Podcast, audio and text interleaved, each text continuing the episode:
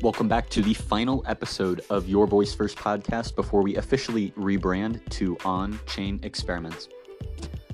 If you didn't already know, I am currently traveling from the United States, moving my family, which is me and my two cats, to Argentina, Buenos Aires, Argentina. And so right now, I'm getting all the paperwork ready for my cats, making sure that I'm all good with my COVID tests. And for this week's episode, we are going to be playing some clips that have been exciting me about Argentina plus Web3. We've got two guests today. They're both clips from the Bankless podcast. I've got the links to the full episodes in the show notes. So if you want to take a listen to either of those Bankless episodes, check them out. The two guests we've got today first one is Santiago Siri on one of the Layer Zero episodes of Bankless DAO or of Bankless podcast. Santiago Siri was born and raised in Buenos Aires, Argentina, and talks about how it has gone from being a booming uh, city and a booming country into a country with super high inflation and is now creating this really cool like underground community of crypto enthusiasts, entrepreneurs, and creators.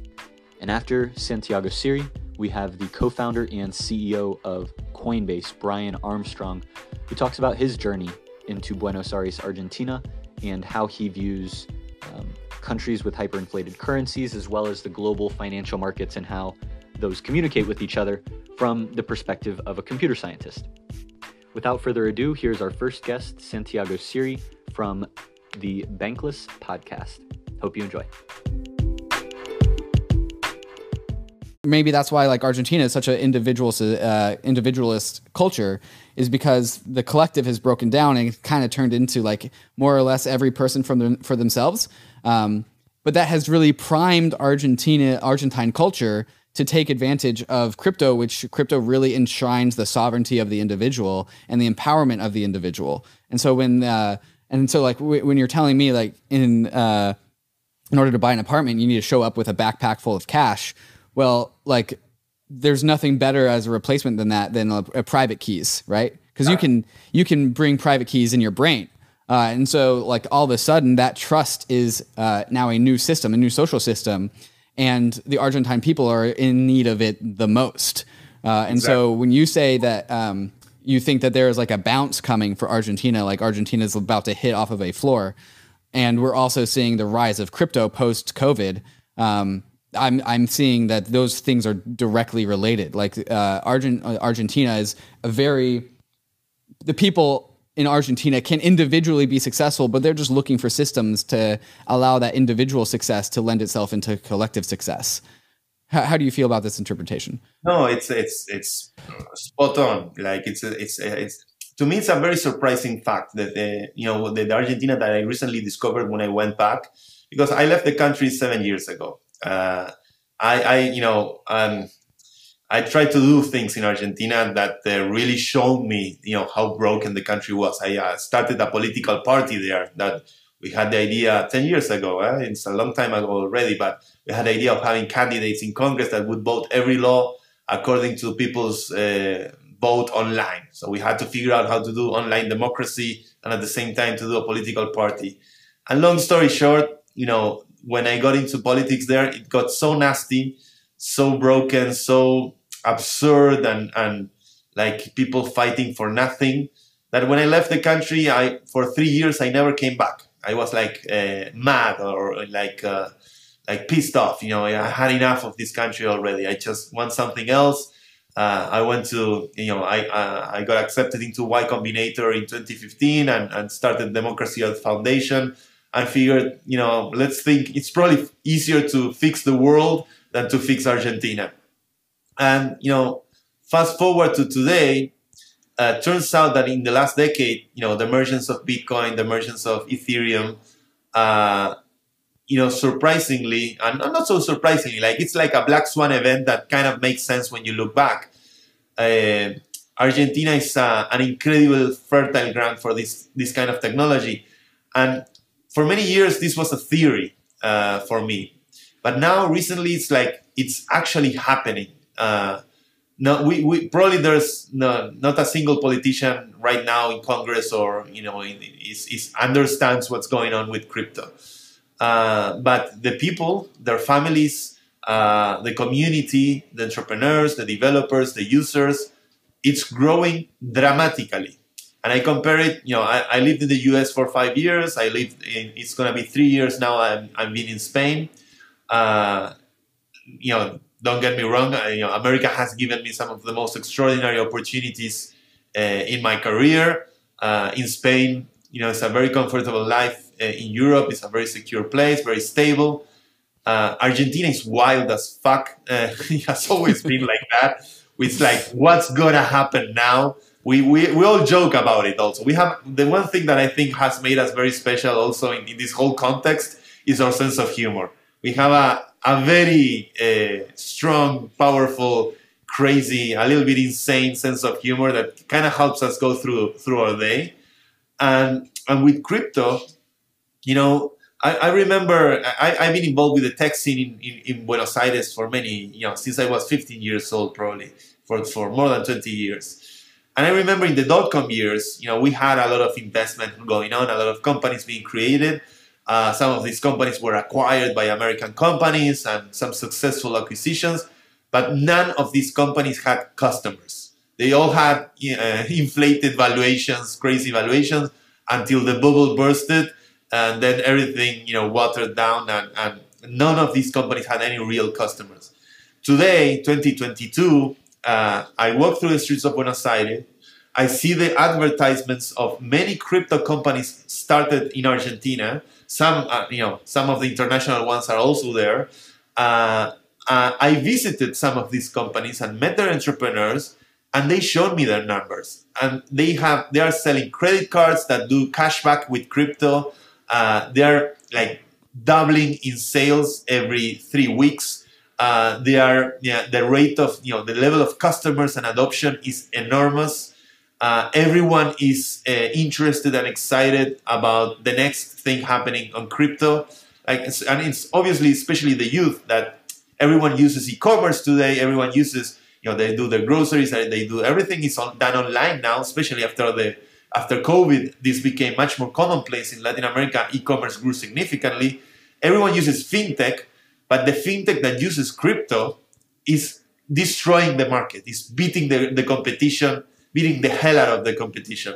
Uh, some of these new companies that are doing cashback with Ether or cashback uh, with Bitcoin or connecting their, their bank accounts to, to, to Ethereum or to Lightning Network, like it's really happening. And the numbers are huge. The real customers, real money flowing in. Like it's it's really happening. And some of these companies have raised tens of millions of dollars. Like emerging markets have become a top thing for, for the Bay Area. So emerging markets combined with crypto is a, an incredible combination. And Argentina is is leading in that regard. Uh, much much to my surprise, you know, uh, I left the country looking for opportunity abroad, and now that I've been living abroad for almost a decade, I you know the thing that I find most interesting going on out there is suddenly my own country, uh, where this, this this boom is happening.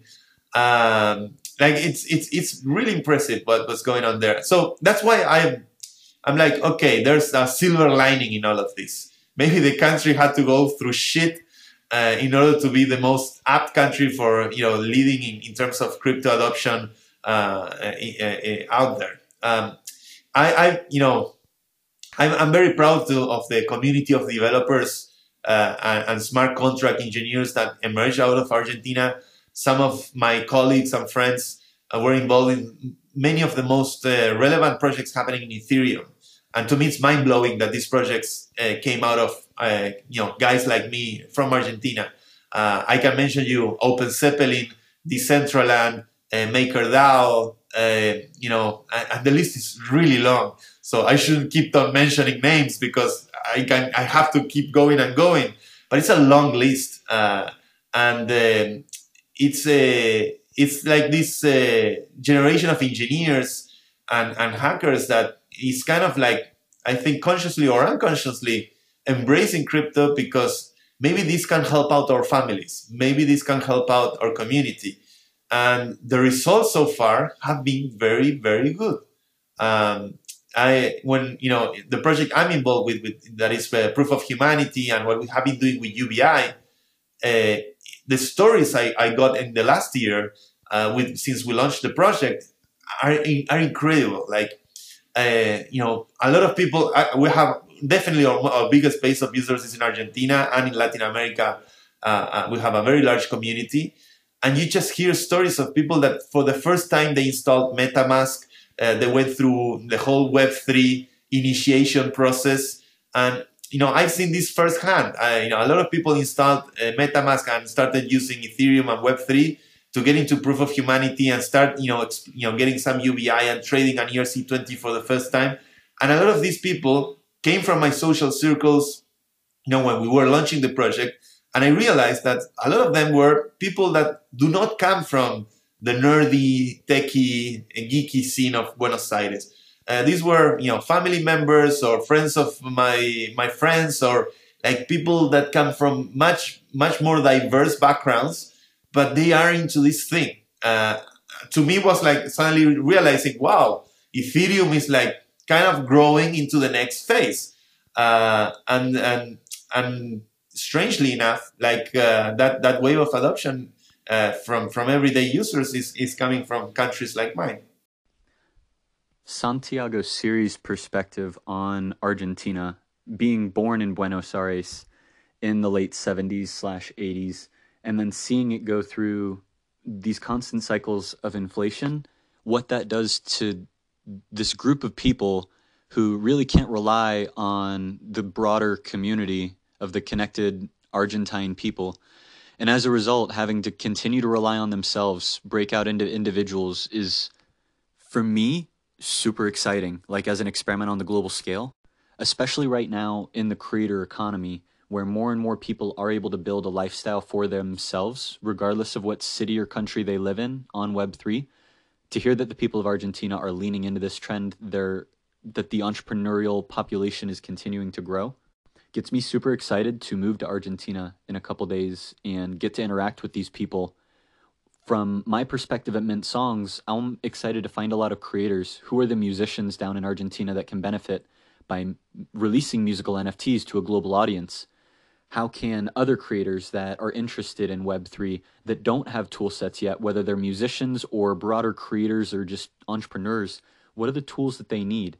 How can I talk about those tools with them? How can I help people that are working on leveraging the creator economy to support their lifestyle, escape this constant cycle of inflation and seeing less and less of their money being valuable five or 10 years from now, and allowing them to actually use a financial system that maintains its value and actually can continue to increase its value with a deflationary asset such as Ethereum.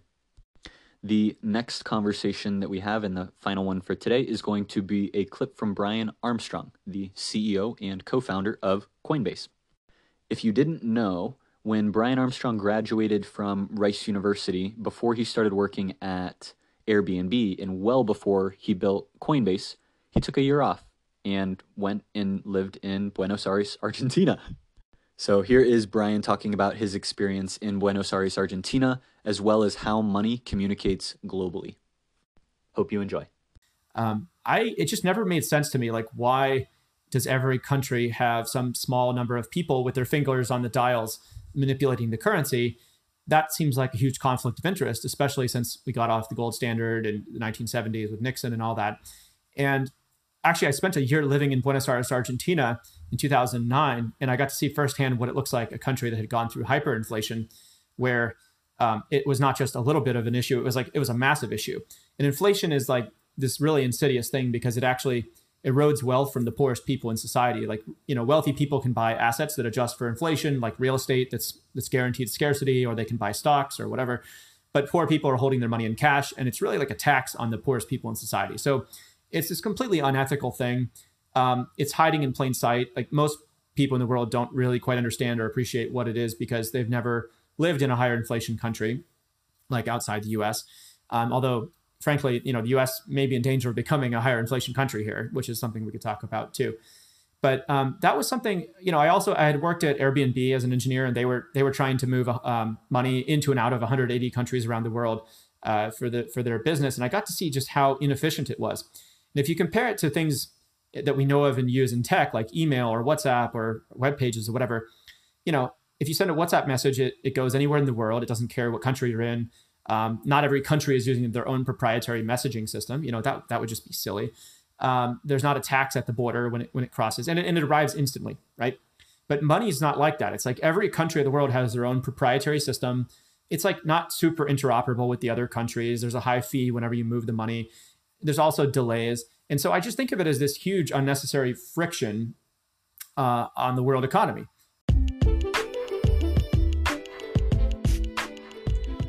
Brian's perspective as a computer scientist is really interesting. He talks about the global focus and thinking that each and every country has their own financial infrastructure, and none of that financial infrastructure really communicates with any of those other countries' financial infrastructures. And so, what we've got is a super slow, super inefficient global monetary system. Some countries are doing a decent job right now um, and might potentially ruin their financial system later on. Countries like the United States have historically done well with our financial system, but as we're seeing so far in 2022, inflation has been pretty killer. And as Brian said, this is something that impacts the lowest um, on the economic ladder, while the people that are the wealthiest typically have assets that take into account inflation and are able to grow faster than inflation people that are just earning hourly wages and spending their US dollars to buy their groceries, pay their rent, support their home and their family, those are the people that are most impacted by inflation. And so when you have countries like Argentina that have an incredibly poor financial system and you've got people in power just kind of printing money in unsustainable rates, the people start to look for a better system, and crypto is that better system for not just the first world citizens in the United States that are unhappy of our slowly rising inflation rates, but also for the people in developing countries that have been dealing with inflation for decades and their government has not done any better. Crypto provides these people benefits as well to finally escape this endless loop of inflation and finally find an economic system that works for them. And so for me, going to Argentina, I am super excited to spend more free time getting to know how Web3 and crypto is being used within Argentina and how can I support whether I can help teach people how to code or participate on some projects that need some Web3 engineers. I really want to give back. I want to help the local population that I'm going to be living with to succeed in Web3 and the best thing for me might just be to listen and talk about what's going on and bring more attention to the space. Um, but it's super exciting to hear from Brian Armstrong as well as from Santiago Siri, hearing a bunch of different perspectives about what's going on in Argentina right now. I leave for Argentina in less than 48 hours. This was this week's episode. Thanks for tuning in. This is the last episode of Your Voice First podcast. Moving forward, we will officially be rebranded to On Chain Experiments. So if you don't see us next week, make sure you look up the new name On Chain Experiments, three separate words. Custom NFT album art designed by Kahan Edwards. The album art was minted on chain and then I purchased it from him. So if you want to look at the album art and you want to view the NFT, go ahead and check out Kahan, kahan.eth if you want to see the artist that has been helping with that rebrand. Thanks, everybody. This is Sweets signing off.